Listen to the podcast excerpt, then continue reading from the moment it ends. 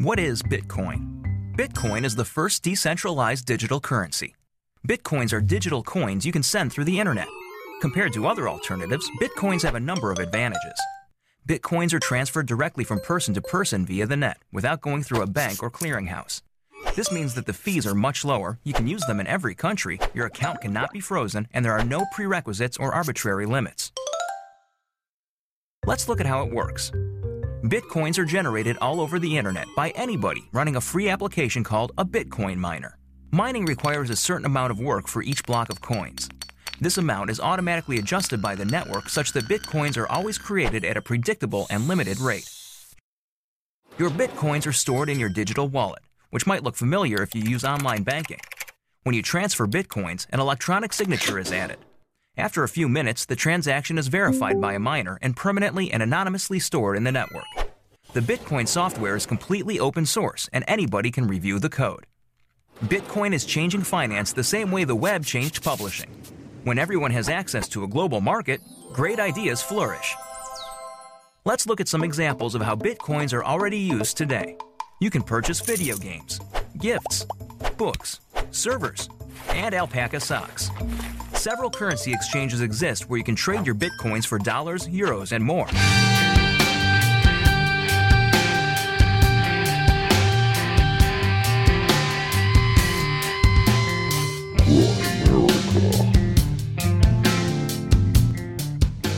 You know, one of the one of the other key examples is uh, elections, fraud-proof elections, because everyone has a copy of uh, of the record.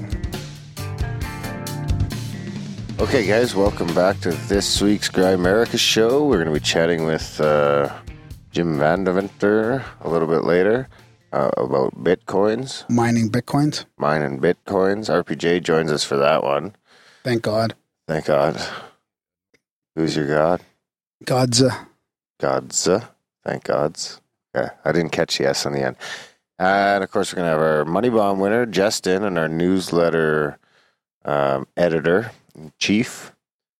and uh, we're going to talk to Pat O about his movie a little bit later. But uh, first, as always, The Grim. Ramblin' Graham Dunlop. the grim. Hey guys, good to see you. Happy to be here. How's it going, Ramblin' Graham? It's going okay. Just doing a little getting over my bronchitis. So you might hear some coughs and a little bit of a weird voice. So if you don't want to hear these lazy ramblings, just fast forward to the interview. The interview starts at 2732. There you go. Yeah. so I have to apologize to uh, the spam people. Um, Spam people? Yeah, because I feel bad. Like the spam was actually pretty good, and I we were kind of making fun of it for a while. And I think it's actually kind of healthy. There's not much really. There's not much garbage in it. I don't think. Pretty. I think it's pretty clean. The ingredients do seem pretty legit. Yeah, I mean, and it was actually pretty good. I had it with French toast and pancakes. How was it? And just in a frying pan, like you suggested. So that's it. It was delicious. It was actually pretty good. A little salty. but pretty good. Salty. I wonder. There's got to be like a, there's you got to pair it with certain things, and you can cut through that saltiness. Yeah, that's why I used syrup on my pancakes, and Sweet and salty. yeah, yeah. That's that's the trick. That was your high school nickname. Um, It was green eggs and gray ham, really. so what'd you find on that website? So, so Justin Oh, and yeah, I were Justin. talking Okay. about spam because he's got a bunch of he's he's listened to a podcast about spam. Really? Yeah. Is it was it sponsored by Spam? No, I don't think so. No. It's not like a native I guess that's the advertisement. closest thing we have to a sponsor. Yeah, exactly. Spam. And then, so uh, this all came about because Darren's asking people to spam me, which is spam gram. So just so people that are new to listening, they understand why we're talking about spam. What it's a we're bit of a rambling on about. meme. So Justin says he goes to the, the the website that has the podcast about spam, and he says they've got Moai. Is that what they're called? No, Yeah. Yeah. are they? Yeah. Moai from Easter Island with Yeah. headphones on. They stole our shtick. They must have known me? about that. What? You don't know? What's the URL? It's missedinhistory.com. Mistin, M I S S E D. Yeah. Yep. Keep talking. Uh, so so tell us, Justin, about about spam. Uh, it actually has a very long history, and it's very, very interesting. No Uh, you know it? No, not not in the least. Uh, very, very little bit. That's why I was uh, checking the website out uh, just to kind of refresh myself, and that's when I came across the stolen imagery, the iconogra- uh, the icons of Grimerica on this website. And it's funny because right underneath it, it says "Listen to the podcast now." I'm gonna email that to Red Pill Junkie and say that's where you got your You should. from. Yeah. Yeah, it's actually yeah, the history of spam. It just not like I sought out this podcast. It it's a podcast I listened to. It's missed in history. And uh yeah, that showed up in my feed and I thought it was uh rather fitting for uh spam and his culinary adventures with it. Who's uh, who? Who ripped off who? I wonder. Yeah, well, I don't, I don't know how long that's been up there, but like I'm looking at it right now. It looks like there's like a spam pie of some sort. It doesn't look that appetizing, actually. Where I'm not seeing fuck all about spam here. Well, like uh, I went up in the search bar and typed in spam. Oh, I'm on missedinhistory.com. Well, yeah, in the missing history site, go to the search bar and type in spam, and then it'll take you to that that episode of the I was talking about.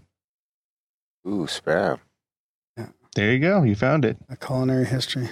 I want. uh You want recipes? Well, we can't just play someone else's podcast on the podcast, can we? Well, you could, but you don't want. I mean, do you need to do that? That's just more rambling. Yeah. Rambling within ramblings. That's right. Multiple layers Requiem of for lazy rambling.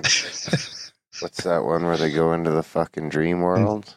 Inception. Inception, yeah. It's spamception. Of rambling, spamception. Yeah, well, send in your spam recipes. Didn't you get a couple spam recipes? Well, We should have a I already talked about the other one that I got. So People should send you more. sure. Spam, spam. Anyways, I apologize to the makers of spam. You do a public apology? Yeah. Which That's is which good. is Hormel. So Oh, is it? Which is Yeah. owned by which is owned by like probably one of the big It's- one of the five main food companies. I'm I'm pretty sure it's owned by Hormel, and I think it's uh, that, that they're their own uh, Wow. entity. Yeah. That's amazing. Well, I think spam's like what put them over. You know, like being able to self sustain themselves. Yeah. Is it cheap? Um, no, like not not like a can like here is like five fifty US. What? Yeah. Wow. That's pretty expensive. I don't know how many ounces a can. I think it's like uh, uh, I have no idea. I think it's like Seven. twelve or sixteen. Seven. Uh, it could be seven. It could be. wonder how much it is at Walmart here. 12 ounce, a 12 ouncer. Three Three, dollars. three bucks. Hormel. That looks like the same size can. 340. How big's yours? No, it's seven ounces. I said. Yeah. You didn't. How many listen? grams? Well, it's seven ounces. What the fuck? How many grams? It I'm doesn't not- How say many grams. grams, Graham? Why would it say grams if it's America? Oh, yeah, that sounds. Oh, it does say it. 198, I think. I need a magnifying glass. Oh, so this is fucking double that. Yeah. Almost double that for three bucks. Yeah. And this is Walmart Canada. Yeah. So I'm gonna fucking load up on this shit. This shit. How long's it good for? Like four years. I'll bury some in the yard It's indefinite. just in case. Get it with your seeds. No, Your no, next shipment. no fucking seeds. Spam has a 30 year shelf life. Does it? No, You I'm could making eat that up. fucking Don't trust me salty on that. goodness.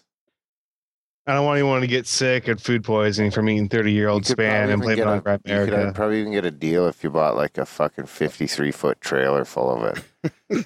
Just fucking take sure- it up to my cottage in the country, man. A couple sea cans full of that shit. You're good to go. There's that, probably a couple game. price breaks in there. Fucking shoot some deer and shit. Spam just in case. That's your backup, so you don't have to hunt every day. Don't have to be super violent. What would you, I guess you? What would you do if you lived in the woods, girl? Would you eat the deers and shit? I'd learn to eat berries and grass. Seriously? Cut out the meat? Uh, probably. Yeah. Do you prefer to get your meat from a fucking factory farming system than out hunting in the wild? I don't eat a lot of meat, really. do, do, do. That takes us back to the Mike Hawk days. Anyway, My God. so, so speaking speaking of spam, do you have any spam? Uh, yeah, well, I got some feedback that you sent me. I, I was gonna I mention. sent you. Yeah. Uh, Was it positive? Was I a positive feedbacker? Yeah, yeah, it was. Love what you love what you two are doing with the podcast. Just want to let you know I enjoy the guests, enjoy the content, and you guys make it seem like everyone could make a decent podcast if they try hard enough. I'm going to be starting my own show pretty soon. Keep up the great work. Oh, and by the way, definitely get those two on in the future if you can. He's talking about a couple, uh, a couple guests, James Swagger and somebody else. They're awesome. So I don't know how to take that. Actually, that's from uh, Uro Bowman Five. Earl Bowman? Yeah. So he says uh, he says he enjoys the content and the guests, but we make it seem like anybody can start up their own podcast. So Anybody can. yeah, If we can do it, fucking anybody can do it. I So had thanks for the feedback. uh, yes, I actually got. We've been getting quite. He came from from the YouTubes. oh, A yeah. lot of people have been coming from the YouTubes. Oh yeah, I got this one. So on the idea, I I can't remember. This must be from the Rick Strassman episode. On the idea of things happening and ex- experts never seeing it, I have something to share. Chris Hedges, an amazing journalist with a background in theology, tells a story of the Berlin Wall. He was sitting in a meeting with the heads of the groups in Germany trying to take down the wall. During that very meeting, reports came in that the wall began to come down. Not a single member of any group was aware it was going to happen. Moments in history happen exactly when they are supposed to happen, not due to careful planning of leaders, but spontaneous positive action from citizens. wow, that was pretty cool. Where'd you get that from? That's from one of our a YouTubers. comment. Yeah. That's a I like comment on uh oh wait, that's a comment on the Philip Metzger episode, I think. That's the only Philip we've ever interviewed, I think, right? Philip Metzger. Philip Comella. can't Kamela. see it. No, Philip Comella. Uh, collapse of materialism. It's probably from that one. That seems Oh. more more suited to uh, spontaneous human Oh yeah, you're right. intervention as Yeah, opposed right. to like Yeah. If I mining flip my phone on my side, it finishes the last name. It's Philip Philip Cabela. Anyway, congrats to Justin winning the money bomb. Woohoo. I wonder if people think oh, fuck. Hopefully people don't think we set it up. that doesn't matter what people think. They have to trust Yeah, us, That's right? true. I pulled it out, or my girlfriend pulled it out. There gotta be Tell your- to- tell your there's girlfriend be a I said way to say thanks. that. pulled out of the hat. Yeah, well, it ended up right back in the pod anyway. So big thanks to Justin on that. Yeah, thanks, Justin. Appreciate it. Yeah, that, that should uh, get us going for this month, huh? Yeah, I'm not sure where we're at. We, like I say, uh, the subscribers have been picking up, so it's good. To, it seems like the, you know, with enough time and effort, the uh, the value for value model can really, you know, that's all you really need. So, um, we got rid of our Amazon portals and all that shit, and we'll just go straight up on uh, honor system, I suppose. I think we should uh, talk about the Money Mom a bit here. Money mom, Yeah, Money Mom a bit since uh, just for people that aren't sure about it, right? This is a way that we're trying to raise money to help our expenses in the show here, right? Because it's free. All the content is free. There's no ads, no sponsorship really, except for spam and maybe inner traditions. Maybe spam will fucking send us case spam for free. We, like we talk about this all the time. I we even have a jingle. Yeah, you should email spam. So, anyways, we uh, we gift back fifty percent of our donations, hopefully every month, as long as it's like a minimum of hundred bucks. Uh, we call it our 50-50 money bomb. So uh, it's it's getting up there. Justin, how much did you uh, you win last time? Oh, I think I got like 131, Yeah, that's pretty- US. That's not that's not bad. or maybe it was Pretty good. Canadian. I don't remember. Yeah, The exchange is rough. Actually, I think we're. It is rough. Now would be the time to win. So, anyways, Justin was a gentleman, and he uh, he put it back into the money bomb. So we should be having another one this month. Yeah. Which is what, two weeks? Yeah. Two weeks left to jump in. Yeah, you can do that many ways. Go to grimerica.ca slash moneybomb. You can donate any amount. You can also sign up for five bucks a month for a Grimerica email address. Well, supplies last. Well, supplies last. So hammer that down. Yeah, the subscribers have uh, been picking up. So let's uh, keep that going, hopefully. And uh, yeah, boom, boom, boom. And uh, check out the newsletter produced by Justin.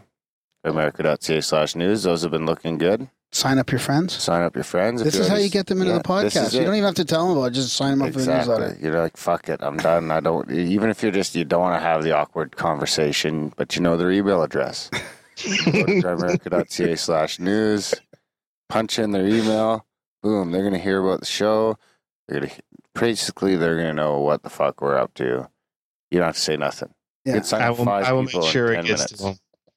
So, um, so speaking of that, uh, Justin, um, what was I going to ask you? Did you you noticed uh, how we spell uh, Sasquatch in the prairies? Oh, on your uh, on the back of your shirt. Who- Who lives in? We don't live in the prairies. uh, well, we, we're close to the prairies. I'm talking about the Sasquatch that hangs around Saskatchewan, right? Oh, okay. We know that makes more sense. I I had never seen it spelt that way in like It's all of my reading. bullshit. He just spelt it wrong. I think that's I think that's went down. I wasn't going to call you out on it on air, but That's okay. but it's out there now. I'm It's glad out to there see. now. I knew about it from my mom and my sister and my girlfriend. They noticed it, and it turned into this big inside joke because my girlfriend's from Saskatchewan, right? Yeah, And uh, Sask, right? So, yeah. so I was waiting to see What who was it would like when you discover first? it. What was And it like when you first noticed it? Were you like, They, they were. I was just like, "What?" And they, and they were all laughing at me. It was a big joke, and you and have 50 t-shirts. and then uh, I'm glad that Justin, the, the Bigfoot guy himself, uh, found it. Yeah. That's right. You're resident Bigfoot expert. Yeah, Never thought I'd be called that, but right on. I'll take it. Yeah. Nobody ever, yeah, nobody else has called us on it yet. no, Well, they will I thought now. Red Pill Junkie would have noticed for sure. I guess nobody Yeah. can see the back of it, What? right? Yeah. Nobody can see the back of it. And usually we're one, you know what I mean? People that are into the paranormal are kind of, you know, they're not really hanging out together usually. They usually, maybe they don't live close together, you know what I mean? Hmm. Most of your buddies probably aren't into the paranormal, so you never see your back. So nobody that gives a fuck about Sasquatch ever sees the back of your shirt. Except Justin. Except for me. How'd you see the back? Oh, you just seen it from Uh, the picture. We got to take. those Yeah, it was on pictures down. Twitter. Yeah. If we take those pictures um, down, Yeah, it was on the tweeters. Now everybody knows. Now the shirts will be getting fucking coming back in the mail. I think he got like 17.3 thousand followers on Twitter. So every single one of them saw it. That's Ah. spelled wrong. The world knows. Everybody knows by now. Don't you have some negative feedback for us, Darren? Don't I? Not handy. Well, really? It's on my laptop. It basically amounted to you being a rambling, lazy rambler, Yeah. Lazy rambling, lazy rambler. Well, you and me together, I suppose. No, but seriously, if you don't want to hear our lazy ramblings, you can always just fast forward to the interview because we actually have some intelligent conversations there. Yeah, Because I used to. I used to like listening to intros and on some shows, and some shows I just like to listen to the interview. So you know, most of most of the formats here you can fast forward, right? Yes. Okay, good. Or you can put it on double speed. Yeah, you can do that too. Then it's not so lazy. Exactly. We're like you can't even keep up with us. Perfect. Problem solved. Um. So hey, I should. Uh, you guys, what do you got? Something to talk about? Oh, you know what I'll do? Okay. I'll fucking uh, hammer this shit down. Profound UFO quote of the week. All right, time for Graham's profound UFO quote of the week. Skeptics who flatly deny the existence of any unexplained phenomena in the name of rationalism are among the primary contributors to the rejection of science by the public. People are not stupid, and they know very well when they have seen something out of the ordinary. when a so called expert tells them the object must have been the moon or a mirage, he is really teaching the public that science is impotent or unwilling to pursue, pursue, pursue the study of the unknown. What does it say? Pursue. Yeah, the study of the unknown. That's Dr. Jacques Vallée, astrophysicist. Ooh, a valayer. Yeah. That was a getter. Yeah, that's a good one. Not trying to sneak out any extra ones this week. Uh, no. Synchronicities you need crushed. Uh, no, I don't have any synchronicities. I need crushed. Hey, I got one. All right. Oh, Yeah, so I was talking about uh, with my friends about spam, and I go to this website and they have this Moai with headphones on it, and it's crazy because these guys have a podcast where their logo is a Moai with headphones on it. I What do you rate that's that? More plagiarism than synchronicity. No, it's a You synchronicity. think it's a Yeah, totally. totally. totally. 'Cause I he was I talking still- to us right now, and he, he went there. That's It's the true. first time Oh, that was the that. first time you seen that. Yeah, it's the first time I even went to that site. Yeah. And we were talking about spam before you came down. After you Googled Sparv. No, Yeah, no. not fucking you, Justin. No, I didn't Google spam. I went to Oh, that how'd- website. how'd Well, end up 'cause on I that have them. I, I typed it in. I knew that their website was uh, missedinhistory.com because I listened to their podcast weekly. And so I went to missedinhistory.com and there it was. Now, regardless of what point score you give me, it has to have a 0.42 because it's dealing with the show. Dealing with the show whilst whilst on the show. Ooh, yeah, that's that's spamception right there. Wow. It's a five. I'll take it. It's better than my last score of like two. Wow. He's hard on us Americans. That five is generous. I We're here to know take it. We're here to take it, though. We can. That's why. That happened. What was that? That was a low. So, is there any other strange uh, stories or events you want to talk about, Justin? Um, let's see. I am, I believe, the very first double money bomb winner because I won the one from THC and the Grimerica oh money my bomb. God, yes. Oh my God. So you're Very coming cool. out on top for podcasts. Right? It pays to listen to podcasts. Yeah. And it pays to help them out and do newsletters and stuff like that. Yeah. I hope you guys are liking the newsletters. I want to thank RPJ for the artwork. Oh yeah, that's right. And yet another artwork from RPJ. Yeah. Yeah, it turned out pretty nice. No, the newsletters have been looking great. Uh, Like I say, I encourage people to sign up their friends. yeah, I Um, think I got like 34 subscribers now. if you've already reviewed the show and you've already subscribed to the show, that's enough. Sign up five friends. Sign up, sign up your whole email list. Yeah. we don't care. We won't uh, hold it against you. I'm gonna splice in Pat O here too because we did want to talk about what was that uh, Yeah, let's do it. The- the jungle. Jungle 2099 or Uh, welcome to the show. We're here with uh, Darren Graham, and we got Justin here, our Money Bomb winner and newsletter subscriber. I think you guys are pretty well acquainted through the website, though. Anyway, Totally. It's a pleasure. Yeah, it's nice when two of our bloggers get to finally kind of chat. Yeah, well, we've been Facebook friends for a little bit, so So we're we've been on each other's. Oh, yeah, cool. Go on. Definitely. What's up, guys? How's the show going tonight? Uh, it's going okay. Yeah. Cool. Graham's still sick. Yeah. Well, it's the season for that. I think he's milking it. So yeah, I guess this is your first time here. So thanks for uh, for all the great blogs you've been writing. Uh, people seem to be eating that shit up. Oh, dude, the the honor's mine. I mean, it's uh, it's nice having an outlet for that stuff, and uh, yeah, totally. Yeah, and we wanted to to make sure you get a chance to plug your uh, your show there, the Jungle 2099. Yeah, uh, you know, we, we reached the Kickstarter goal. Uh, we actually went over it, which is awesome. So um, finished the first draft of the script and sent that out to some people. And uh, hopefully I'm going to get the second draft done by the end of the year and then get that copyrighted and sent off to the uh, Writers Guild and then uh, start working on it, start doing the production stuff. So, yeah, will see hopefully- release? well, we're we're planning to shoot in the spring and then um, do it like pretty much in the course of a week. and then turn around and edit it over the summer and hopefully get it out in some form by the fall. Uh, at least screen some festivals, get in some festivals, and kind of do that thing. And then depending on what kind of reception it gets, um, you know, I'm, I'm it's more than a possibility that I'll do the DVDs and that kind of distribution stuff myself. Uh, I'd love to do Netflix and video on demand, but um, I guess we'll have to wait and see. So, Huh. Can you tell us a bit a bit about it? Uh, I mean, we've talked about it on the show a little bit, but does it come from a does it come from a personal interest of yours about uh, the way we the way we eat meat?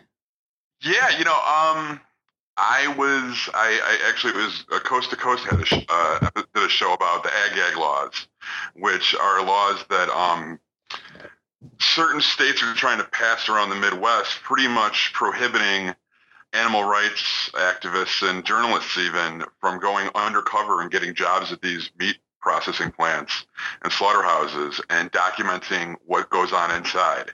Uh, they're trying to make that. I mean, that should be like freedom of press. I mean, it's you should be going in and be able to write about that stuff. But they're they're kind of trying to put it underneath the umbrella of corporate espionage. And, and really, basically, what it is is Oh, apparently they don't want you to talk about it. That's that's a fucking. That one's off the. uh That was a buzzword. What was Wonder it? what the word was. Corporate espionage, maybe? yeah, that, that's that's what they're using. Oh, you're you're breaking up here. Uh, we we missed uh, we missed uh, we missed you from basically what it was Corporate was espionage. yeah right after the corporate espionage thing. Uh, okay. Um, so yeah, that that's kind of where the ag-gag laws come in. Is is the states trying to step in and prevent uh, the public from knowing what goes on in these slaughterhouses. That's uh, that's where the corporate and they're, they're doing it underneath the guise of corporate espionage. That's how they're trying to prevent the public from knowing. So the the basic idea for the film was to show that stuff, but to do it kind of in a stylized manner with humans being treated the same way that animals are. Um, and as Darren himself said, it's going to be a fucking gore fest. uh, there, there's really no way to do it without having it be. And generally, I'm opposed to the whole torture porn genre of horror. Um, it, it's definitely not my thing, but I think that there's no way you could tell the story and not have it be just the bloodiest fucking thing you've ever seen. And to know that there's there's what's behind it, you know what I mean? That this is actually what these animals are going through. Yeah, yeah. I think it's it's going to give some weight to it, man. I, I, I people were jazzed about it. I mean, I got you know, I had a lot of like Justin kicked in, and he's he was awesome for that, and a lot of my friends and family and shit like that. But there was a lot of people like I didn't even know, you know what I mean? That just kind of caught wind of this through whatever, and we're really psyched up about it. And that kind of is the biggest kick in the ass in the world. You know, I mean, you could have a support system of friends and family, you know, that are always going to kind of be behind you and pat you on the head no matter what you do. But when it's complete strangers that got your back and are like, dude, you need to fucking do this. Like, this is going to be great. Um, I mean, that means the world to me. So, um, yeah, I mean, a lot, a lot of people think it's a good idea, and I'm excited to move forward with it. So, just kind of taking it one step at a time. Maybe maybe Graham can come down come down and be an extra and get like fucking chopped up or like I will pay for your ticket, Graham. Dude, you are too old. I actually got I got an email from one of the actors that was in uh that movie Alive about the soccer team that crashed in the When they Andes ate and they all hit people? each other. Yeah. Yeah, yeah. One of the actors from that movie emailed me and he's like, "Hey, I heard about your project.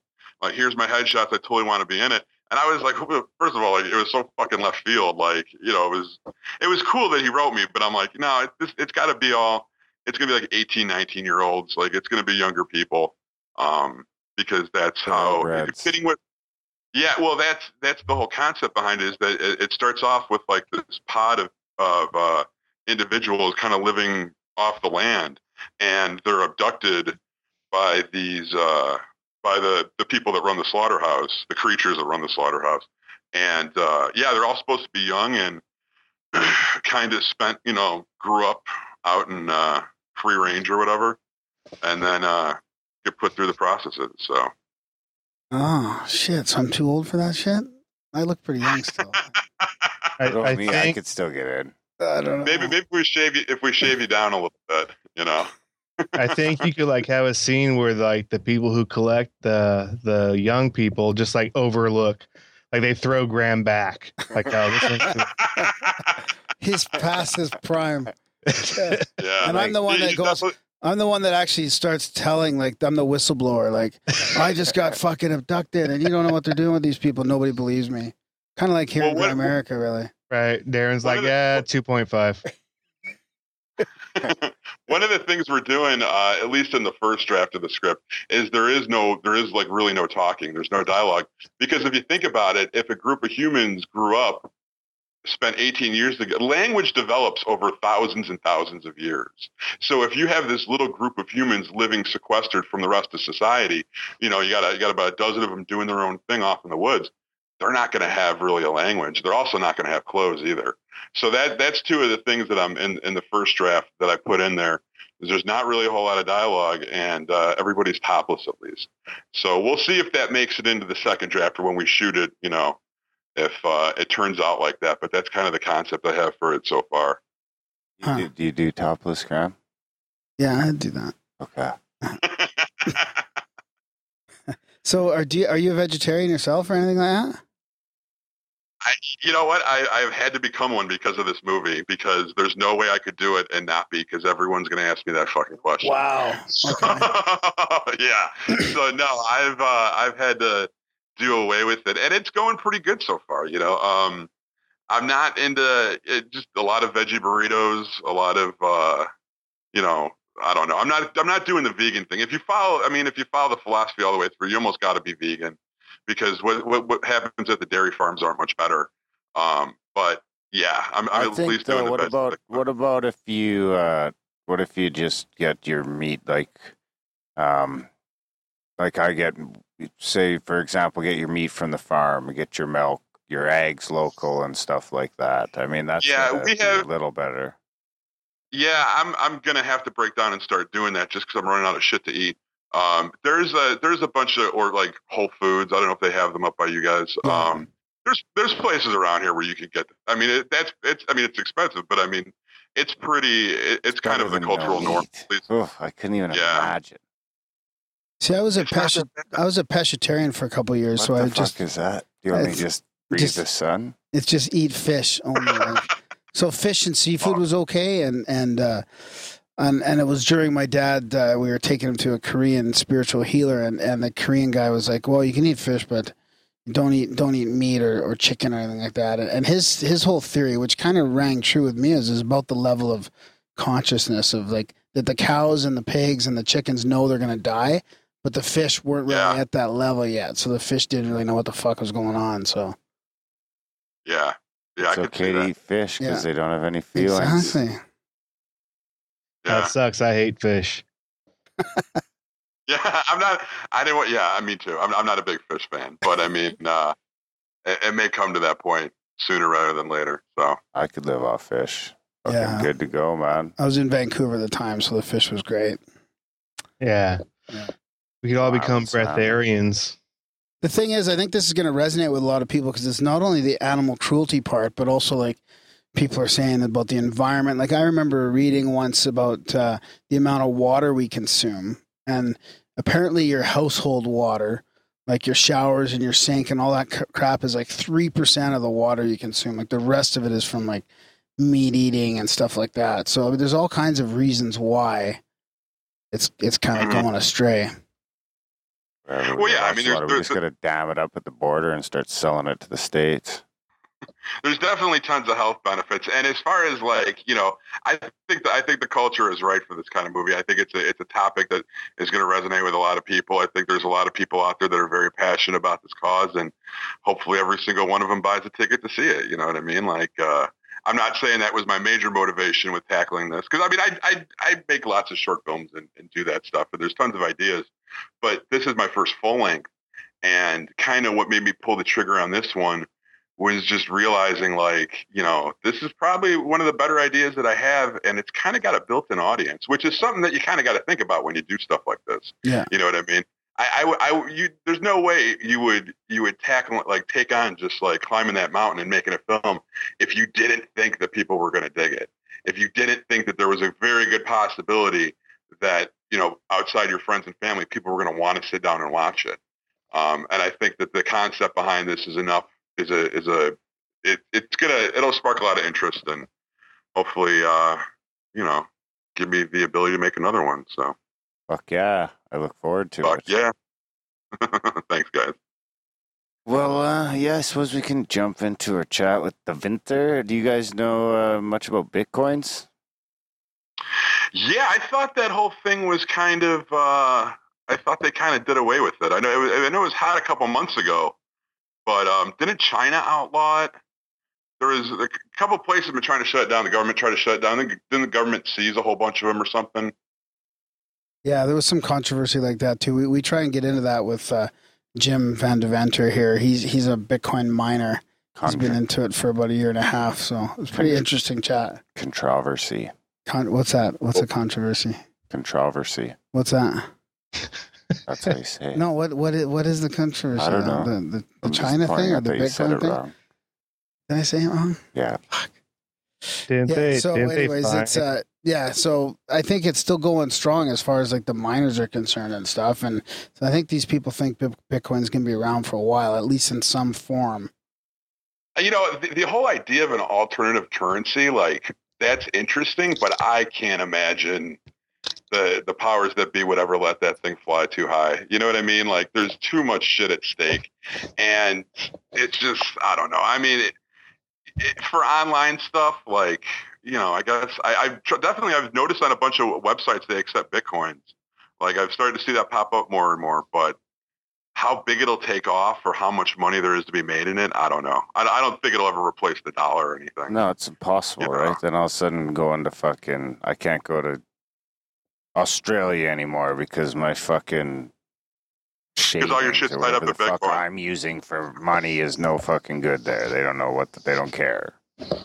Yeah, I- I mean that. that so you oh, you're breaking up again. You have to thing has like really where's it going to go? Like where is this thing going to level out? Oh, sorry. Um, no, I mean yeah, I just think with the Bitcoin you gotta just look at like how far is it really going to go? How much is the shit really going to be worth? You know. So Yeah. look forward to hearing the conversation. Yeah, right on. Speaking of that, I just got an email about uh, a new documentary out called Jekyll Island, and it's the truth behind the Federal Reserve. Sounds like it's based on that Jim that Rickards. book. Uh, Is it from Jim Rickards? no, Who's it from? uh, I'm not sure. Oh, from Yekra, Y E K R A. Oh. Yeah. Fucking amount of spam. Yeah, that'll be lately. that'll be a good one. retarded. So yeah. Anyways, uh, well, thanks. Uh, thanks for coming on, guys. Thanks for having me. Yeah, thanks. Appreciate it. Yeah, and we'll have you on again, Pat. When it comes closer to, to doing that, we'll plug it plug it again. yeah, totally. After the first of the year, I, we're going to do another another fundraising thing. And uh, if anyone wants to get a hold of me uh, regards the movie, if uh, you know just anything at all, just shoot me an email. I have one set up just for the movie. It's the jungle 2099 at gmail.com. Um, if if you feel passionate about it, you know we, we always need people to help with promotion or uh, graphic design, just anything. You know what I mean? Like definitely uh, get involved because we're starting out and uh, we need all the hands we can get. So. Any any hot uh, hot hotties eighteen nineteen that want to go topless in a movie? Just uh, email the jungle Make it twenty covered. ninety nine. get smeared with blood and shit and treated like cattle. So if that's your thing, give me a call. Uh, if only I was a little bit younger. What kind of shit? I don't know. We'll probably just do like like chocolate pudding or something. But Oh, oh, you guys are welcome to stand around and watch if, if you want to come down when we're doing it. All right, we might take you Sell up on to that too. Set up some bleacher seats. Sweet. Can we call ourselves producers? fucking A. Sure. There, there you go. All right, guys. Well, thanks for joining us. And uh, I hope uh, all the listeners enjoy our interview with Mr. Jim DeVenter. Van Deventer. Van DeVenter. Um, yeah, enjoy the chat. And we will pick you up at the end.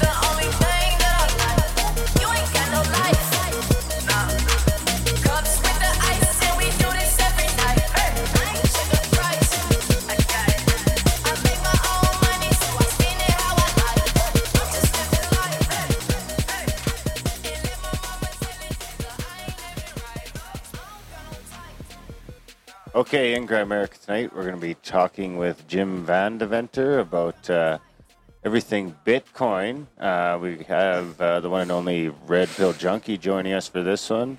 Uh, but first, how's it going tonight, buddy? Hey, I'm, I'm doing okay, man. I'm doing better and getting over my technical difficulties here today. Uh, yeah, as, as Darren mentioned, we've got Jim Van Deventer with us. Now, Jim, he was a former film editor and he turned into a mobile app developer. He's a gay rights activist, a Bitcoin and karaoke enthusiast. So, Jim, Jim, a bit of his story. He happened upon Bitcoin in discussion early last year, and he was skeptical at first, but he built a miner and has been earning bitcoins ever since. So, I kind of want to talk to him about that. We've wanted to have this Bitcoin episode for a while now, and when my buddy Mark said that we got to chat with Jim, I kind of jumped on it and said we should uh, we should get you know a friend of a friend on the show to talk about Bitcoin and uh, see how it goes. So, uh, welcome to Grimerica, Jim, and of course Red Pill Junkie. Glad to be here. Right on, man. So, uh, so I guess like tell us a bit about about how you stumbled acro- across Bitcoin. I mean, I heard about it uh, years ago, and I almost kind of invested in it, but I really never did the uh, the proper investigation into kind of how it worked. So, you want to tell us a bit about that? Yeah. Um, you know, I don't remember what the when exactly I heard about it. It was probably a few times hearing about it before I bothered to look it up. Um, when I did, I mean, uh, it still looked kind of sketchy, and uh, even even now, uh, it still has a way of looking kind of sketchy. But um, I don't know. I figured. Well, let's let's see. Where do I begin? This is a big topic, but yeah, I, I decided to build a miner, um, which um, basically means I'm handling the financial transactions of the network. And I figured, you know, if Bitcoin collapses and goes away, I still have the money in the hardware. I can sell that and get most of my investment back. Oh, I see. hmm So, so a miner. So that means that you actually you build something that people. How does that work? People people do something on in the computer and it actually garners bitcoins. Uh, well, what the miners on the network do is they collect transactions into a block and uh, they then cryptographically compete with each other to try and solve that block, so to speak. Mhm. Um, uh, and when a miner does solve a block of transactions from the previous 10 minutes, uh, they're paid out a reward of so many bitcoins. Currently, that's 25. Twenty five bitcoins. Yes, but it's Wow. it's it's pretty fierce competition. Oh, okay. Yeah. Uh, may, I, may I ask what uh, regulates the competition? Because mm, right now I'm thinking uh, what will prevent someone with a big, uh, like, uh, computer farm, you know, like maybe, you know, the guys in Pixar, you know, when they are not rendering a big uh, movie, what would prevent them from using all their awesome uh, computer horsepower into mining bitcoins, you know, out of the wazoo? Uh, nothing. There are huge farms of Bitcoin miners currently. Um, uh, yeah, there, there's been a lot of discussion about that. I don't know how much you know of it. Uh, the, the Mm. talk of the the 51% attack, so to speak, uh, where if uh, if someone has the majority hashing power of the network, they can um, invalidate their old transactions, do a bit of a double spending. So, so there, there is that that that does exist. Um, if there is so much hashing power on the network, it's very unlikely that will happen. And it's not like it's something you can do anonymously. And there are still traditional. Um, eh, you'd be easily easily found out. Right. I don't know if you guys want to go, uh, maybe take it, step it, uh, step backward. You know, going going first into the the basics of what Bitcoin is. You know, maybe uh, when did it start? Who or uh, who were the ones who uh, uh, started the the, the whole uh, movement? There's been a lot of talk about the identity of the guy who allegedly was behind the the, the, the, the original source code code the, the guy by the name of uh, Nakamoto that the the Newsweek's magazine allegedly, you know, uncover his identity, but it has been it's been like largely uh, rejected, you know, by most of the people behind uh, Bitcoin, isn't it? Yeah, Jim, let's let's let's do that. Let's start if you can if you can help us understand the history of it and all that because I'm a little bit unfamiliar with it too. Yeah. All right. Um, so let's see. Uh, it began, uh, if I'm not mistaken, it was 2009 um, in a in a cryptography forum. Uh, this guy or woman or people under the name uh, Satoshi Nakamoto uh, presented this idea of uh, the the decentralized network. Uh, uh, th- this concept for a, a digital currency uh, that was self-regulating. Uh, I I don't know a lot of the details because I only got into it last year. Yeah. It, it Mhm. sort of apparently snowballed from there. Um, there were shenanigans along the way. Uh, um, let's see, what was the next uh, point we were going to hit on? Mm, well, uh, Let's let's see let's start with like how how it uh, it actually works, right? Like how um not the process necessarily, it but why? money? Yeah, why? Why is Exact- it why is it worth money? Yeah. Uh, yeah, why is it that a bunch of um, computer algorithm, algorithms that are processed in someone's computer suddenly, you know, all these people agree that that is uh, worth a currency, you know, that can be exchanged and, and traded for, for commodities. Um, well, I guess uh, basically because that's how much people are willing to pay for it. And, I- and and is it used as a new a new style? So it's not used like money traditionally, right? Because it's kind of trade. It's it's sort of trading goods and services, isn't it? Uh, it can be used as money. Yes, it was designed to be uh, like cash. Huh. So, um, yeah, it can uh, it can definitely be used as money. I, I buy things every now and then, but yeah, it's um, I'm also holding on to some just because um, I, you know, I think there's a good chance it has a future. Hmm And I, I, I do like I, I guess why it has value to me. I like the idea of uh, like a grassroots currency. Basically, it belongs to the people.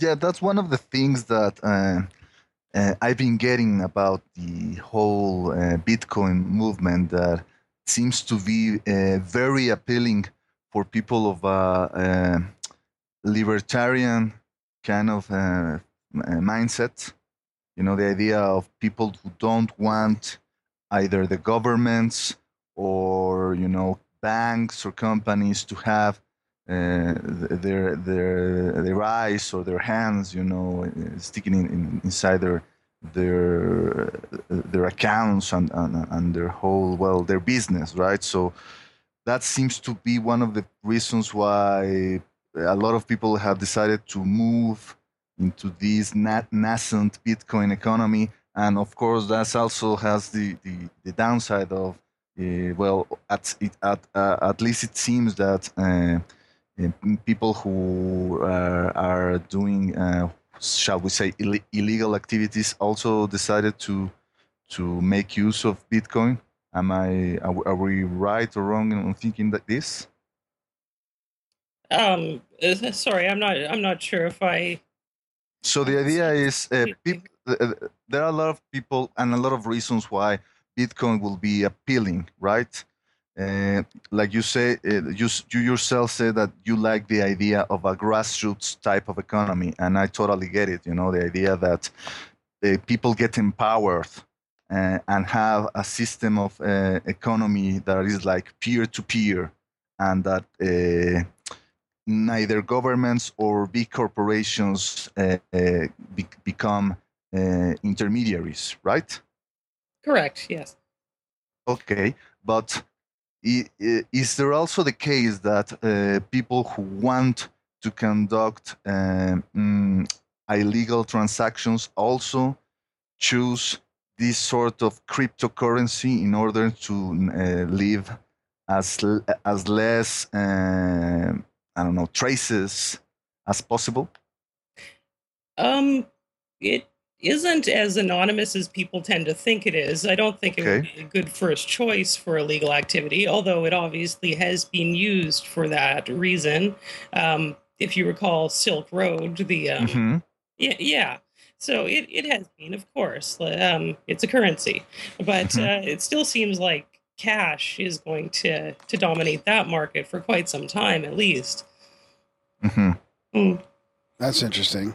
So, can you tell us a bit about how the process works? Like, you you you've got a miner that creates uh, an opportunity to get bitcoins. So, how does that work? And then and then if I was to get bitcoins myself, how would I go uh, use those bitcoins?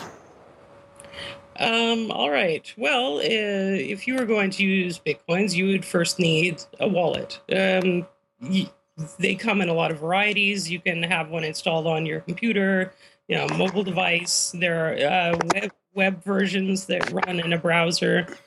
Um, you have a lot of options there, but you would need a wallet.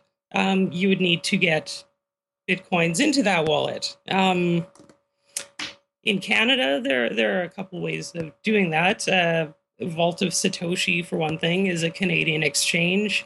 You can uh, link it to your bank account and uh, transfer money in.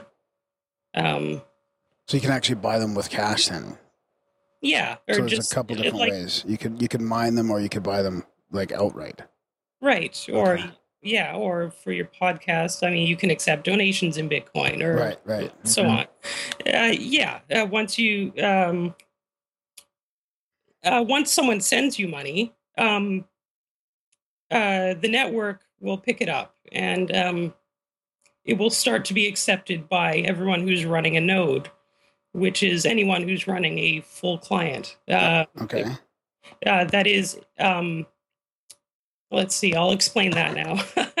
uh, uh, a full node is someone who has a full copy of um, the transaction record, which Okay. uh, every transaction gets stored in a shared uh, a ledger. So to Oh, okay, okay.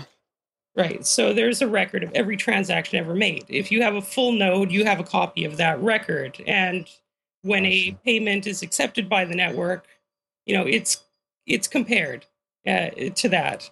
Uh, Just a quick verification that that money exists. Um, then every t- uh, what the miners do is they will collect those transactions that have been su- uh, submitted to the network, and about every ten minutes they will do the the real verification to make sure you haven't spent that money before. Um, and then, uh, uh, like, you should see the money in your account immediately when someone pays you. But Okay. after 10 minutes have elapsed, it will have what, it, what is known as a confirmation. It's been locked into a block.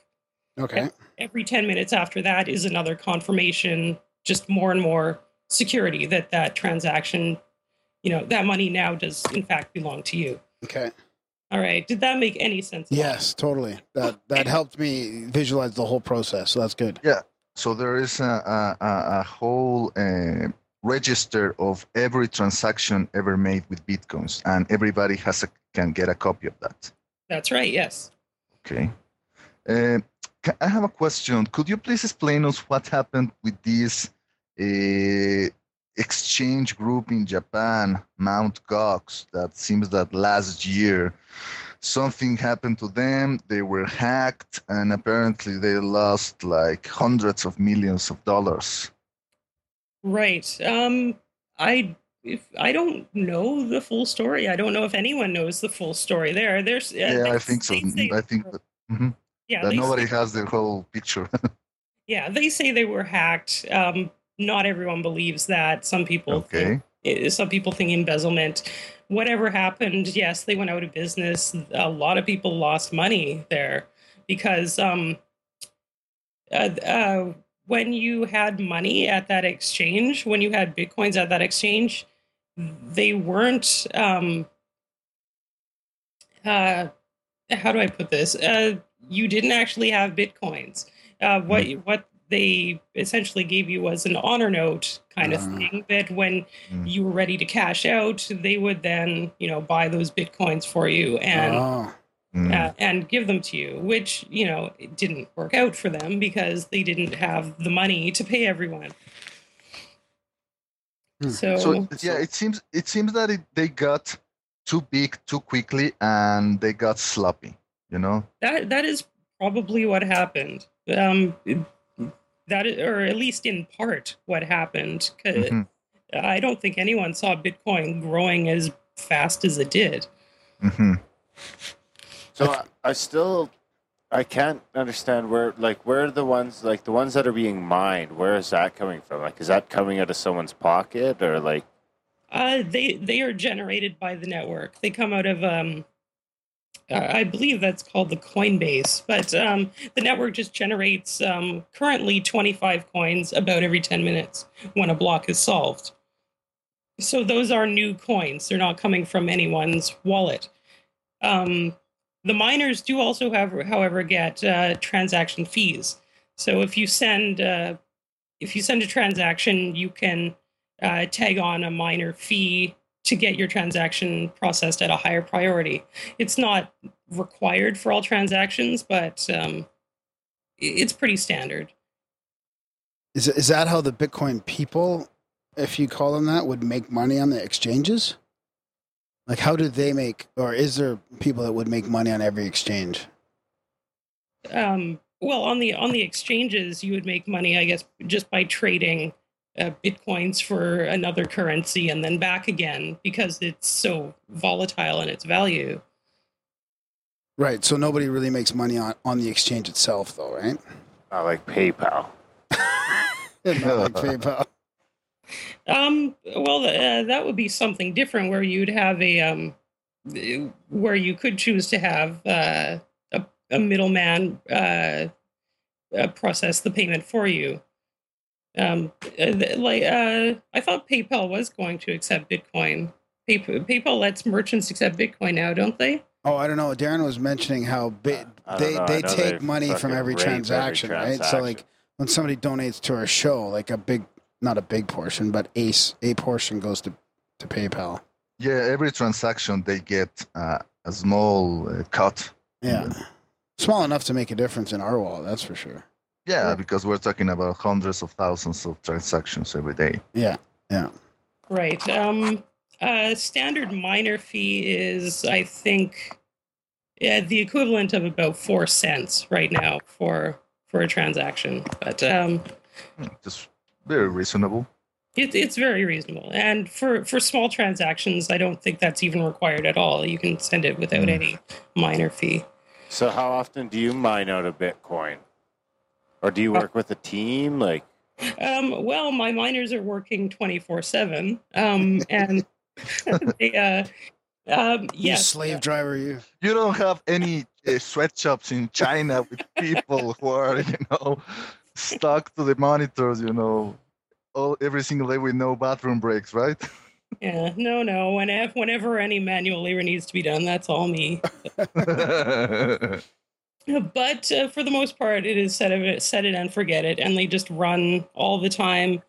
Uh, but uh, working with a team, sort of. I am. Um, I do mine through a pool, which means myself as well as a bunch of other miners uh, pool our resources together. So together we have more hashing power, and then we each split up the um, the payouts uh, um, according to how much we've all contributed. Uh, a question is uh, so the, the entire system is based on, on the fact that there will only be uh, a limited amount of bitcoins, right? Right.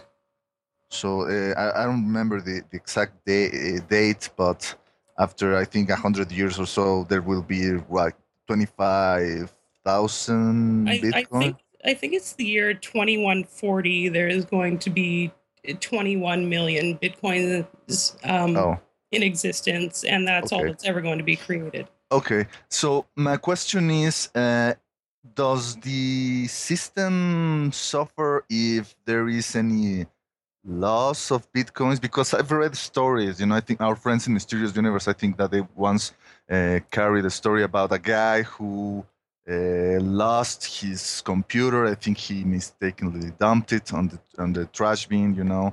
back in the days when he was mining bitcoins and they were really they weren't really worth a lot of money but then the whole market boomed and the guy was really trying to see how he will be uh, able to retrieve that hard drive you know because by then you know it was worth like tens of millions of dollars so is it is am i right in understanding that the bitcoins this guy mined uh, were lost forever Unless someone finds that hard drive and can retrieve the wallet file, yes, they are lost forever.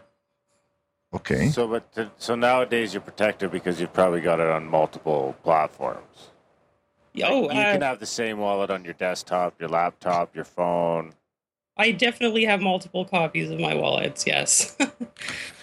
yes, Huh. I did. I fortu- fortunately, I didn't cost me $10 million to learn that. Let's make backups. But yeah, that unfortunate. But no, there's no way he can retrieve those otherwise.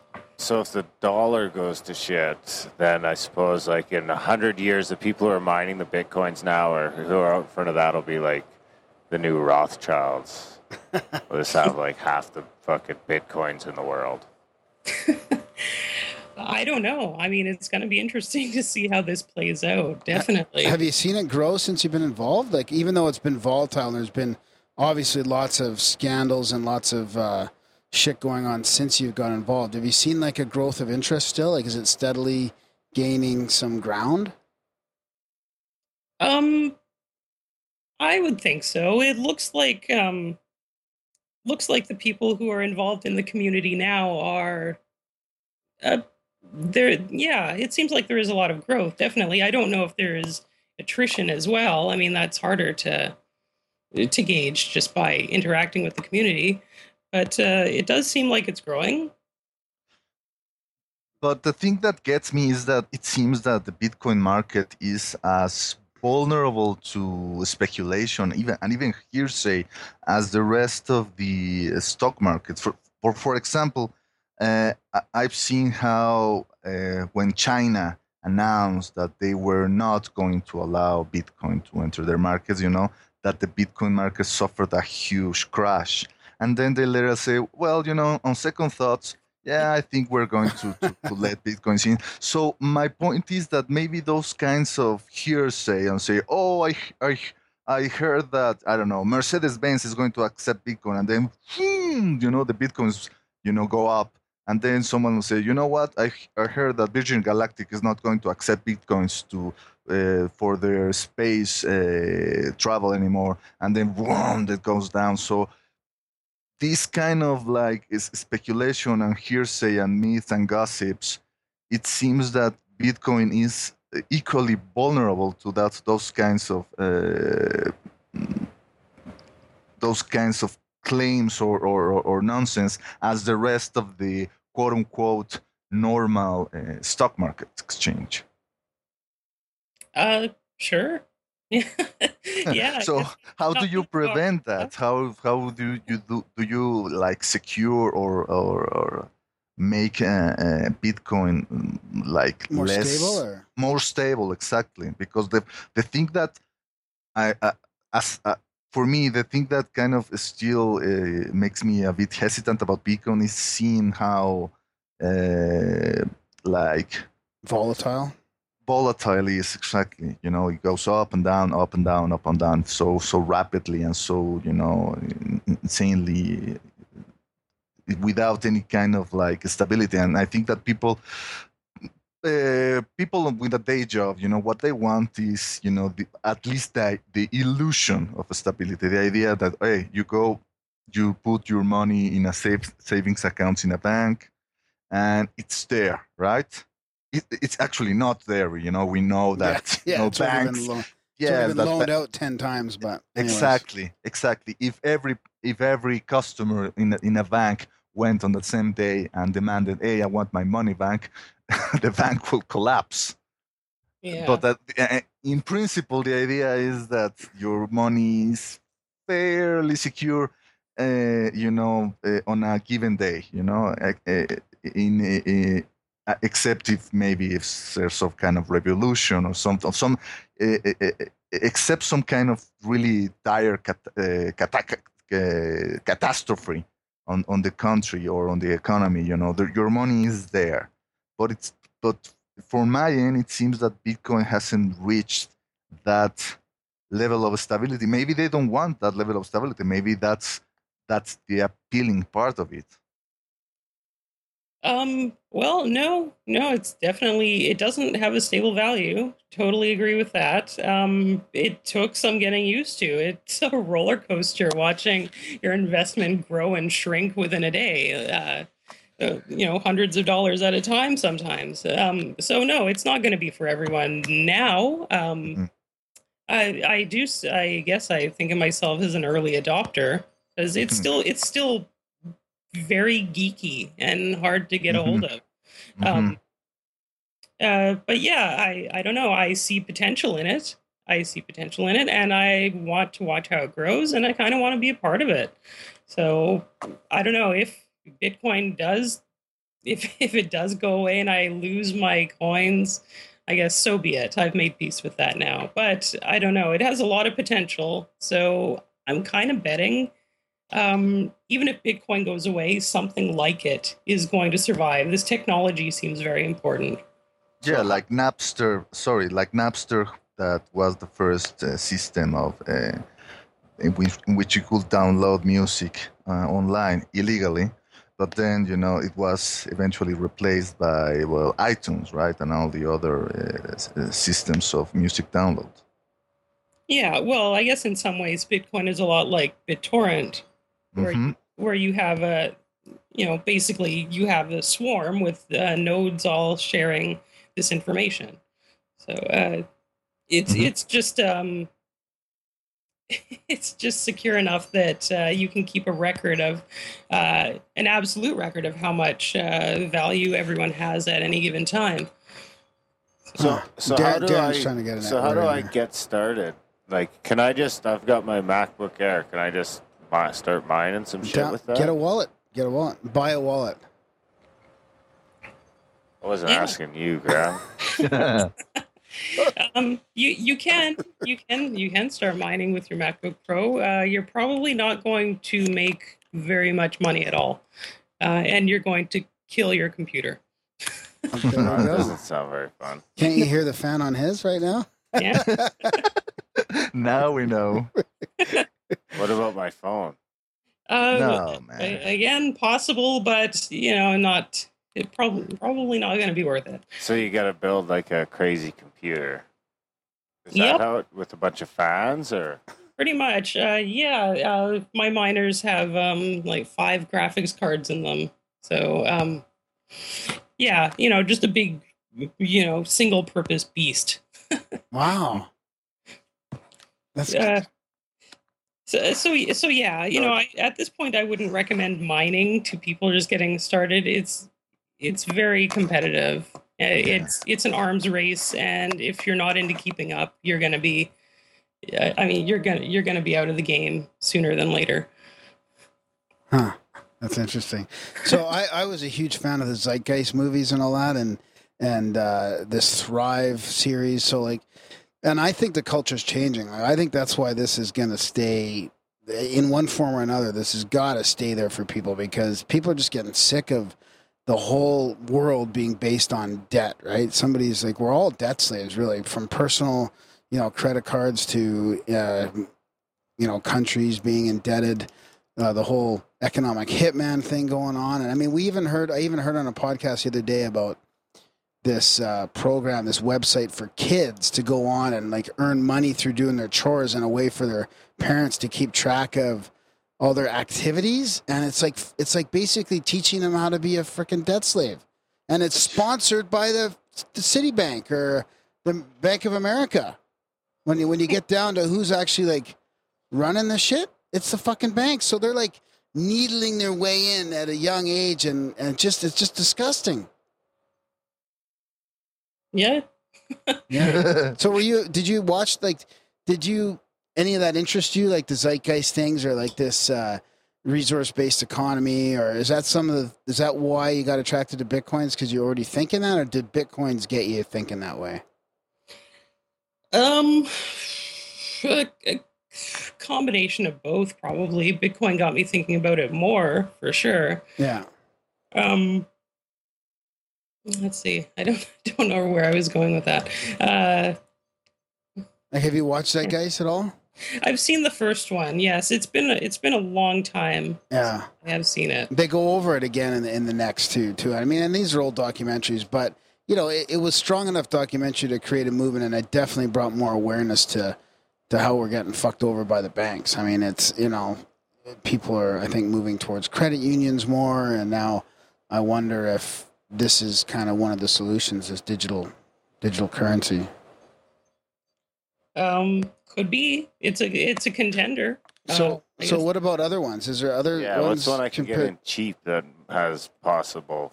like Feathercoin? Is that one or what? are Doge, some- Dogecoin, I think there's also, you know, there seems to be Doge, like the the, the, the dog, the meme. No, that like the the dog, the meme dog. The The Yeah, mean yeah.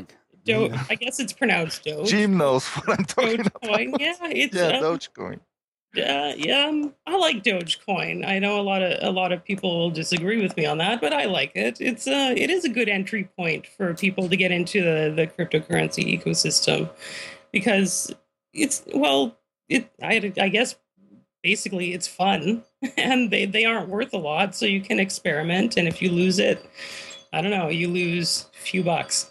But uh, uh, uh, but yeah, there's Dogecoin, uh, Feathercoin. You mentioned. I don't even know if that one is still around. What about Litecoin? Is that one too? Litecoin is still around. Yes. Um, I don't know. It's, uh, Litecoin strikes me as a bit of a middle child. I don't really know what to make of it. Right, It's- right. So there are so there's definitely more out there that than Bitcoin. There's probably hundreds. yeah. But Hmm. Bitcoin's clearly out in front. Uh, Bitcoin is leading leading by far currently. Anyway. Yes. And next, we would say is uh, Dogecoin. Doge. Uh, Well, de- not in value, but no, in, in popularity, let's In say. Yeah, popularity. perhaps in popularity, yes. It's it's the other one that's very popular. So I got a question here from my buddy Mark. He says, as someone who knows nothing about Bitcoin, why should I be interested? Um I don't know. Potential the potential the potential is what I find interesting. I mean the you, know the currency part is is kind of like a proof of concept where the real the real value I think is in this uh, blockchain invention where you have a shared ledger which um which can be applied to all so- sorts of things like um you know one of the one of the other key examples is uh elections fraud proof elections because everyone Mm. Has a copy of uh of the record Ooh, ooh, yeah, that's interesting. Eh? Have you have you Bit vote. Patent pending, bitches. So the technology could be implemented to other things besides currency exchange. exactly yes Wow. Yeah, because I mean, it's only a matter of time before some progressive nation starts turning democracy into like a real thing, like it should or be, into turning voting on into issues, Every right? transaction you make, they know where you are, and everybody does, and you're just part of. They the, already know like, that you're Part of the collective, you know. They already know that flying anyways. around space in a cube. well uh i don't know i mean this is this is all still pretty pretty young technology there are going to be a lot of um a lot of problems to to work out Uh, has the United States government announced any kind of uh, move to regulate Bitcoin? Um, as I understand it, New York has some sort of Bitcoin regulation. I'm actually not totally up to speed on what that is. Um, uh, other than that, uh, I don't think so. Not yet. Uh, it's being treated as a um, for tax purposes. It's a uh, what's that called now? Sorry, brain fart. Um, No, I think I know what you're getting at, though. Like, Yeah, because uh, I don't, I don't, I don't know uh, how the government, you know, the federal government sees Bitcoin. Is it a, is it a currency? Is it a commodity? Is it a stock? You know, is is it a hobby? Uh, Cana- Canadian government does not see it as a currency. No, according to them, it doesn't meet the the threshold for being accepted as a currency. It's a uh, Yeah. Um, because it's not based on because it's not based on some phantom No, because phantom it's not. fucking guy creating out of nowhere and based No, on because debt. it's, it's because it's not backed by any sovereign nation. um, well, as far as far as um, Canada's announcement, it's because of the volatility. Uh, Mm. th- but uh, I don't know. I don't. I was being sarcastic. How hard is it to sell them? Like, could you just go tomorrow? Could you cash out tomorrow at market value, no problem, or is it a hassle? Um, no, I could cash out. Uh, um, uh, how would I? How the easiest way to do that? I guess uh, there are ATMs now. I could just go to one of those machines and cash out there. like a virtual ATM, you mean? Uh, no, there there are real life ATMs. Really? There Yeah, are. where? Um, well, there's uh, several in the Vancouver area, and I believe there's a couple in Victoria as well. Um, I don't, Bitcoin ATM. That's right. Yeah. So who pays for that infrastructure? Yeah, Like, who's Who doing installed that? them? Yeah. Uh, just small startups, I guess, bought the bought the ATMs, and they they Mhm. maintain them, they manage them. They, They charge a little cut, fee yeah. or whatever out of it, or I'm sure they do. Yes. Yeah, it's obvious. There's your fucking Rothschilds.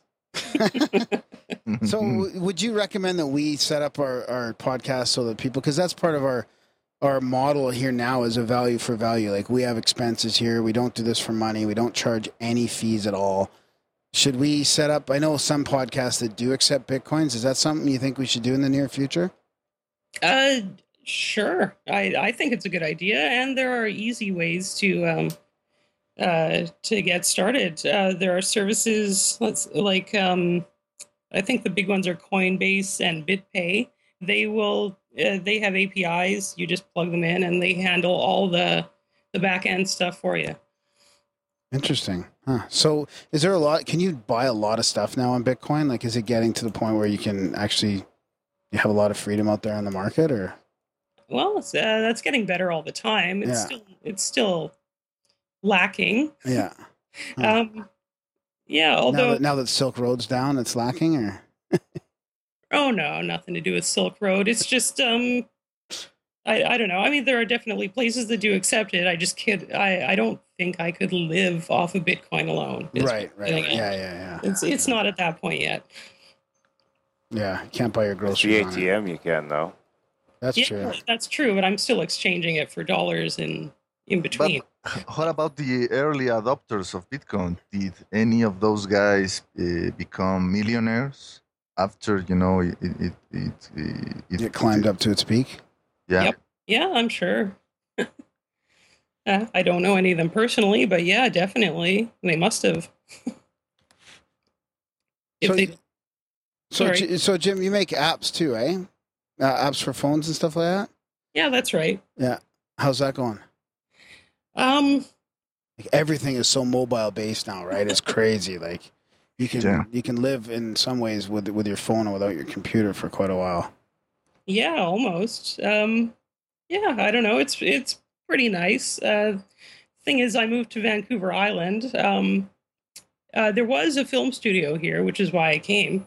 Uh, that went out of business, unfortunately. So I had to find something else to do. So, yeah. So that's how I got into that. Oh, okay. And it's working okay for you. Yeah, I'm liking it more than I thought I might. So Oh, that's good. that's good. So, do you have anything else you want to tell uh, listeners, or anything that you think we need to cover talking about the Bitcoin thing? Like, I've learned a lot. I can visualize the whole process now. I've just sort of been avoiding the whole de- the details of Bitcoin, so it's been helpful for me. Yeah. Um, let's see. Anything I, I, suppose I would caution people from jumping Mm. in. Uh, it is. I mean, it's it's still very geeky, and uh, Mhm. even you know, even people who are geeks themselves uh, have been losing their money. So if you Mm. are going to get started, start with a small amount until you're comfortable with it. You know, just you know, buy buy ten dollars worth. Uh, play around with it.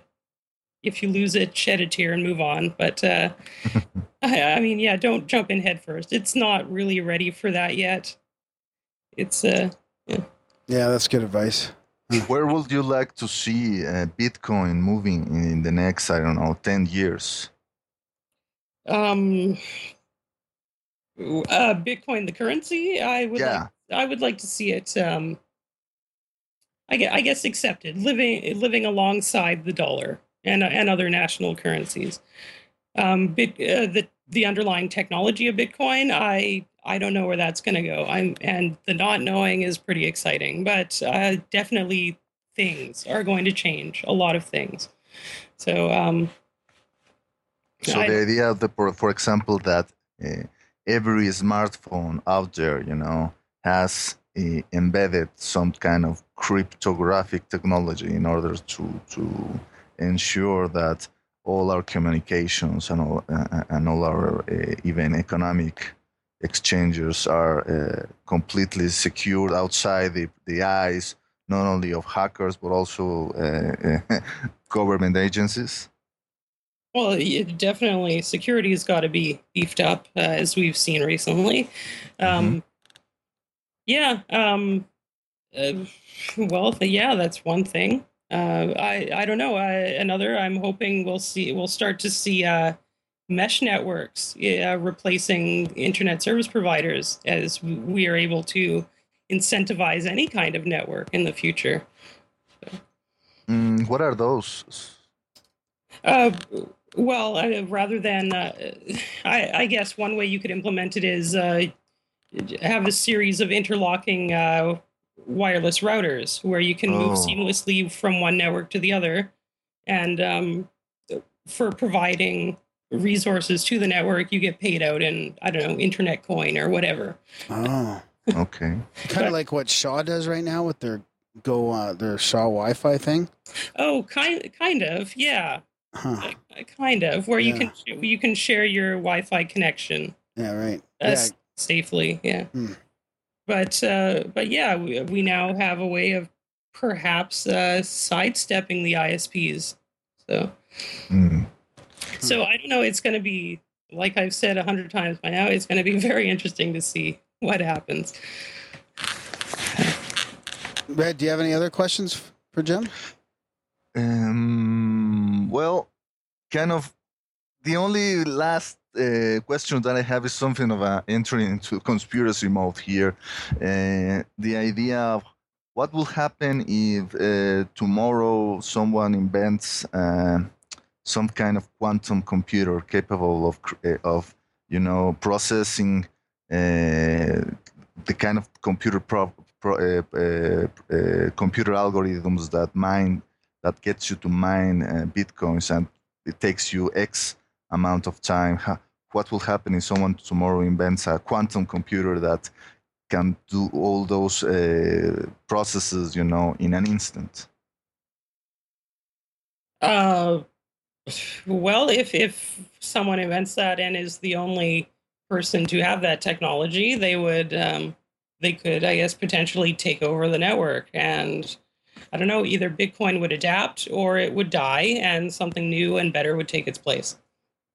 I imagine. See, if someone bought them all, up, had them all, it would probably just become worthless anyway. Uh, yeah, that is one of the things. If it, if it's insecure, it's not going to have any value. So there isn't a lot of motivation to destroy the network. So, so Red, you mean that if somebody brought the quantum computer that was already developed for the black ops world into the commercial white world, you mean? yeah for example you know and this is I'm just yeah, kidding, I'm just being. I, I, I, my my tinfoil hat is firmly placed on my head here right now.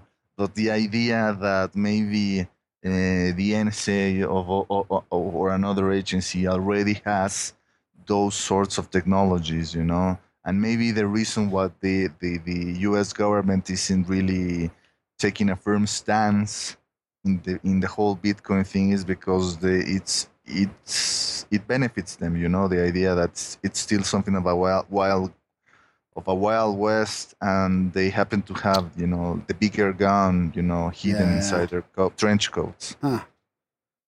Yeah, that's interesting. Yeah, I, um, I don't, I don't know if they, if they do. I, I, I don't know if someone if someone does attack the network, the network the network has responded in the past. It will respond again if um, if nobody can do anything significant about the problem and Bitcoin does go under. Something new and better that can deal with that problem will take its place.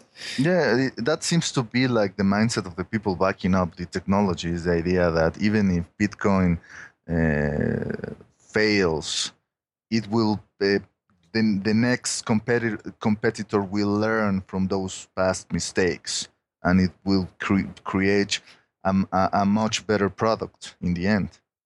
Absolutely. Yeah. I mean, I'm rooting for Bitcoin, but if it doesn't succeed, you know, we start again, I guess. Yeah, that's that's a healthy attitude, though. I mean, in in general, you, you pave the way for for bigger and better things, right? Mm hmm Mm-hmm. Go ahead there. Do you have a uh, cell number? Do you have a magic number where you're dumping them Oh, all? I thought you meant cell phone number. I was like, hey, shut up. um, I have I have a lot of wallets where at the end of every month I'll dump my earnings into a new wallet just so I'm not keeping all my eggs in one basket. wow, that's interesting. Huh. What about like a market value? Is there like, you know, if it hits 3,000, they're all gone or anything like that? Uh, oh, do I cash out at any Yeah, amount? yeah. Have you calculated like when it's good to like just retire and move to that tropical island? That condo in the Bahamas. yeah, um, I don't think I've a- attached that to any dollar amount. More like when I feel like, you know, when I'm worn out and it's time to throw in the towel, kind of thing. Yeah, yeah. Good, good plan. Huh. Yeah. So I don't know. We'll see. I'll stay on the roller coaster for now, anyway. All right, Jim. Well, we uh, I don't know. It's been a learning experience for me. We really thank you for coming on the Grimerica show. Okay, it was fun. I hope I explained things well enough. Oh yeah, no, it's, No, it's it good. was. That's yeah, no, it was good. It's Yeah. about time we kind of figured out what was going on with Bitcoin. Yeah, Yeah. Very, very instructional. yeah. We'll send you a note when we uh, when we get set up, and you can donate to the show that way. You can be our inaugural uh, donator. I will. Okay. Okay, awesome. Well, thanks for having me on the show. Let me know if you have any more questions in the future. Okay, thanks, Okay, Jim. Thanks, Jim. Bye bye. Bye, Jim. Are we still on? Hello? Yeah, we Hey. are. That was interesting. Very, very interesting.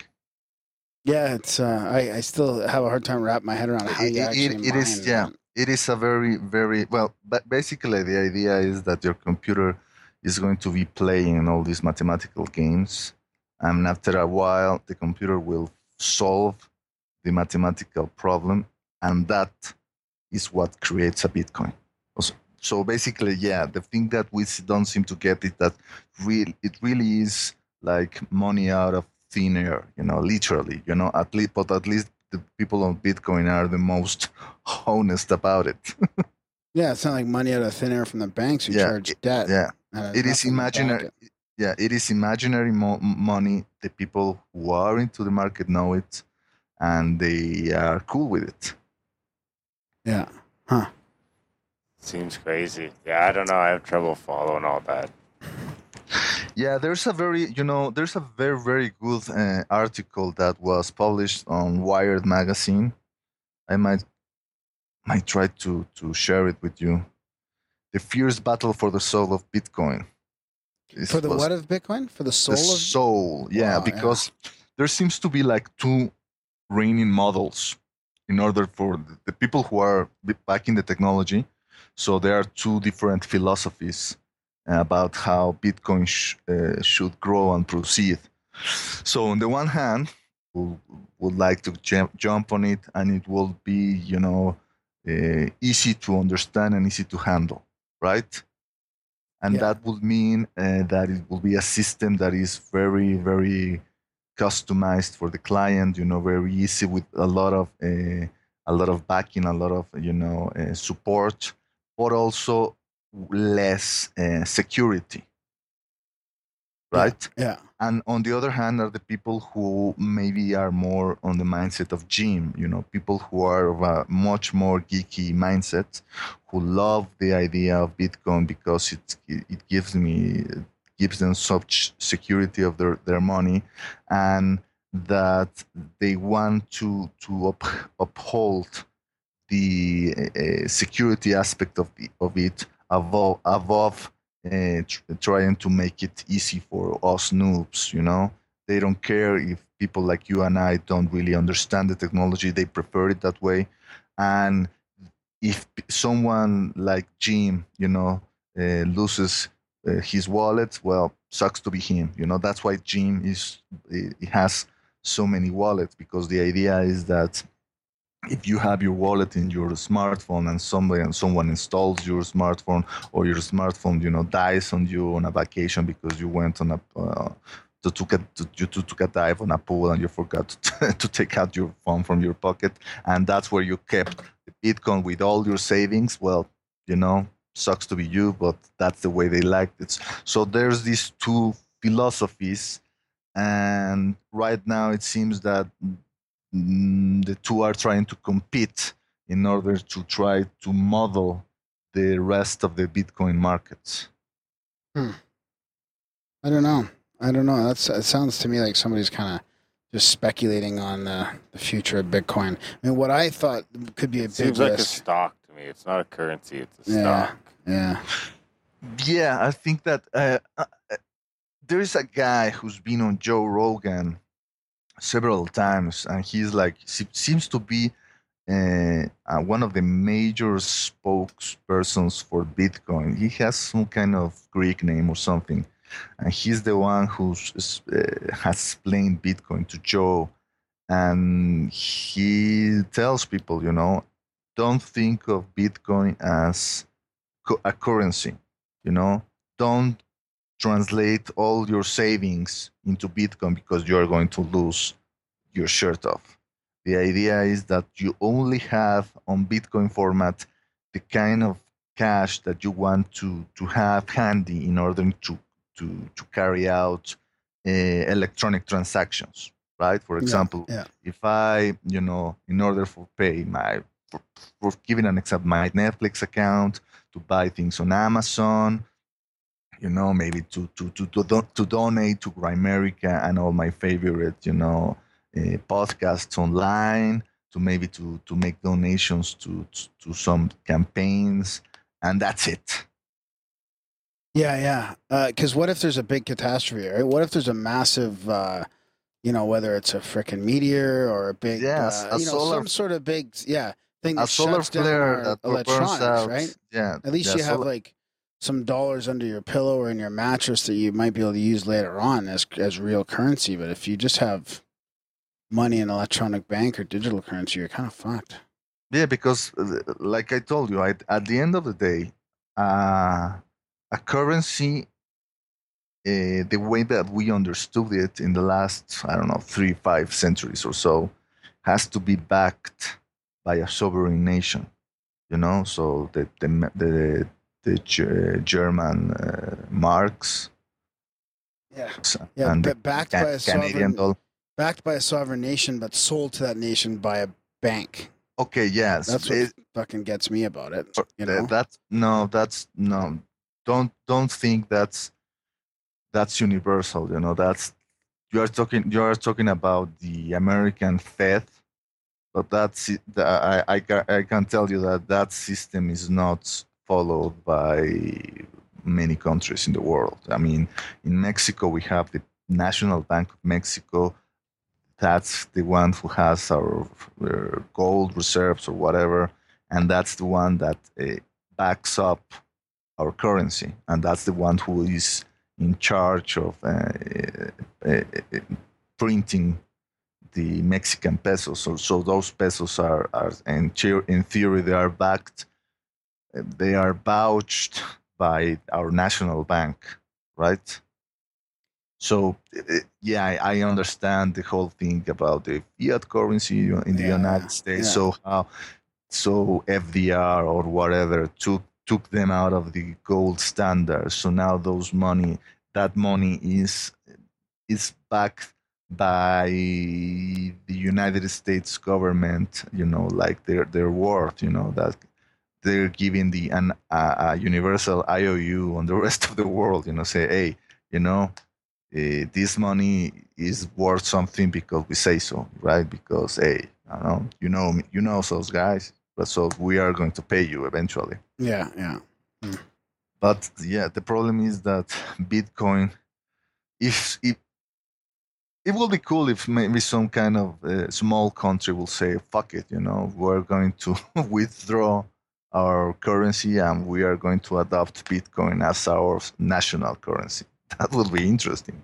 And in fact, I'm sure that some libertarians will dream of someday trying to accomplish that. I'm uh, in that in that article that I'm referring to on Wired magazine. This is there's this guy who I think is now living here in Mexico in Acapulco, you know, and he seems to be trying to convince some of some of his Bitcoin pals that they might try to to to live in some South American nation and trying to convince the people in the the president of that nation to almost create some kind of little small sovereign state, you know? Huh. Interesting. Yeah, like those, America. Yeah, the Grimerica nation, and the, you will have the Grimeric coin. And the Grammar-Con and the Grammar-Corp. So, so it, it it's interesting to me that this technology really could facilitate uh, democracy in a better way, right? Like the old Greeks used to actually, you know, vote on real issues, right? Like what democracy was supposed to be, instead of having this representative farce of a government. You know, we could actually have issues and have it visible to everybody. I mean, that would be interesting to for one of these little nations to try that out. Well, the idea that every single transaction is recorded that is that is very very interesting because that eh, for example i as a mexican private citizen if i want to know you know the assets and the and the uh, of uh, of a- given politician you know i have to go and and and ask for it you know under certain uh, information you know uh, agency you know, the transparency agency, and the guy might refuse, you know, and say, "Hey, not of your fucking business how much money I have," even though that you, the private citizen, has been paying my salary through your, your tax-paying dollars or tax-paying pesos. Hmm. But now with Bitcoin, maybe there will be a way in which you know you will try to say, "Hey, every single people in in government, you know." even though you, we, we might not know their names, but we have to record every single transaction they make, you know? Yeah, yeah, exactly. Huh. I've been wanting to do a show show on that too. Uh, I haven't talked to Darren about it yet. About um, I don't know, kind of these new Earth or these new type of uh, societies that are sort of popping up, or at least concepts of societies that are sort of. Oh, that would, that would be cool. U- utopias? Yeah, Yeah. kind of. Yeah. Yeah, well, we need to get a hold on some uh, kind of, some radical libertarian, you know, the guys Yeah, who exactly. want to, to, the guys who want to buy some oil refinery in the middle of the sea, you know, and Yeah. proclaim it that is, this is the nation of Miguelandia, Yeah, you know? yeah, exactly. it's and it's kind of uh it's wacky in a way because you know okay so you guys want to be a sovereign nation okay good luck trying to defend yourselves from the somali pirates who might come and pillage and rape your ass you know Yeah. and then then you might go and want to cry and say oh yeah but we are american citizens yeah no, tough luck bitch you're on your own you're on your own now Right on. That was a fun little episode. Yeah, it's interesting. I mean, I, I think the guy was a bit hesitant in because he didn't really know how to to answer the questions. Maybe he's not really uh, used to be interviewed on a podcast. Oh yeah, yeah. That's one of the the things is I wanted to get somebody on too that's not, uh, you know, that's different. That's not necessarily in the mainstream sort of media outlet. you Yeah. know, get a Yeah. different take on it. So yeah but I, I, I really liked Jim's uh, honesty you know about you know this is well this I like this you know maybe it's not for everyone but I'm into it you know and uh, I'm I'm going with the for the I'm I'm all for the ride yeah, yeah. No, that was good. I'm really glad you came along, Red, because you had a lot of good questions and uh, yeah, once again, very articulate. thank you Yeah, and uh, yeah, that's uh, that's about it for that one, eh, Darren? Uh, yeah. So. Okay. Okay, guys. And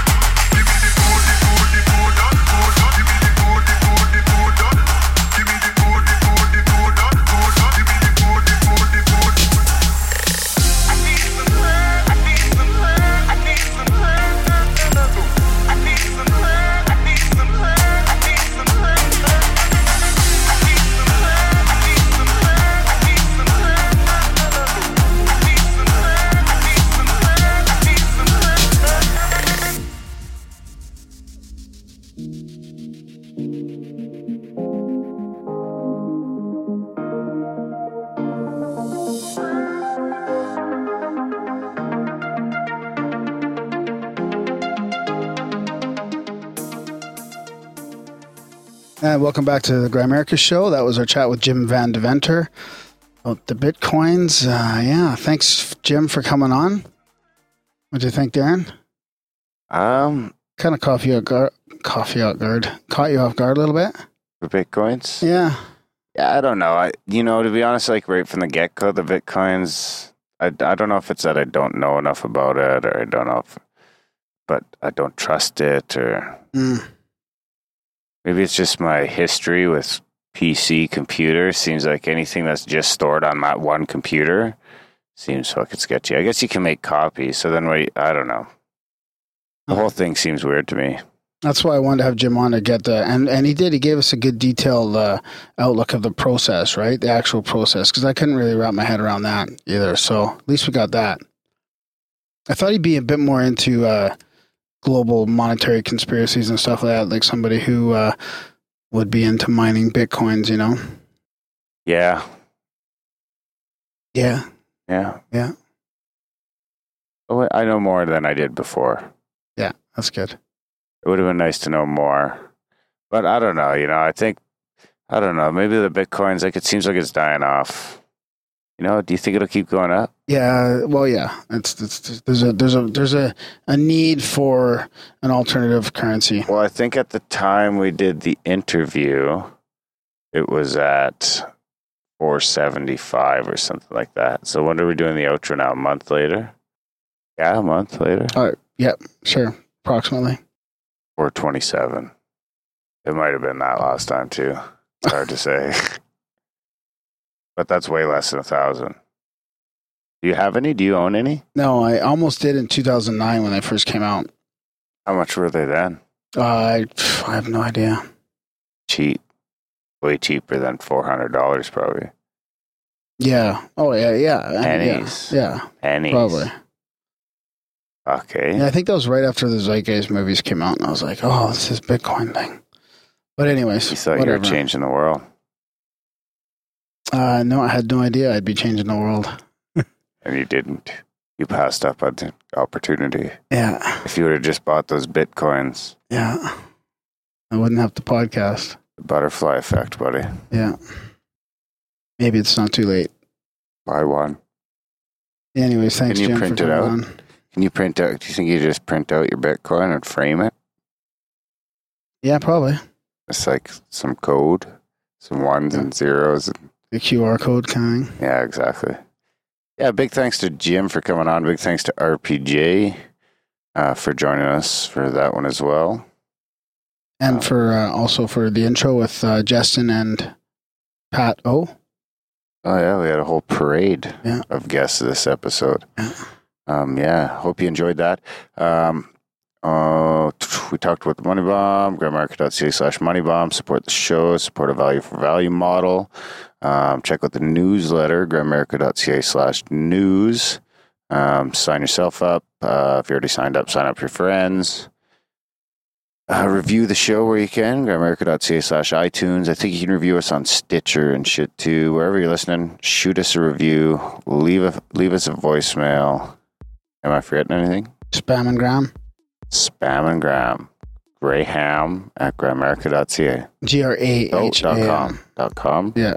Uh, G R A H A M at grimerica.com. Fuck yeah. Spam them. Thanks, buddy. Spam them. And uh, yeah, uh, as usual, check out the show notes. We'll have notes to everything we talked about, Pato's stuff, um, the Grimerica ripped off Moai.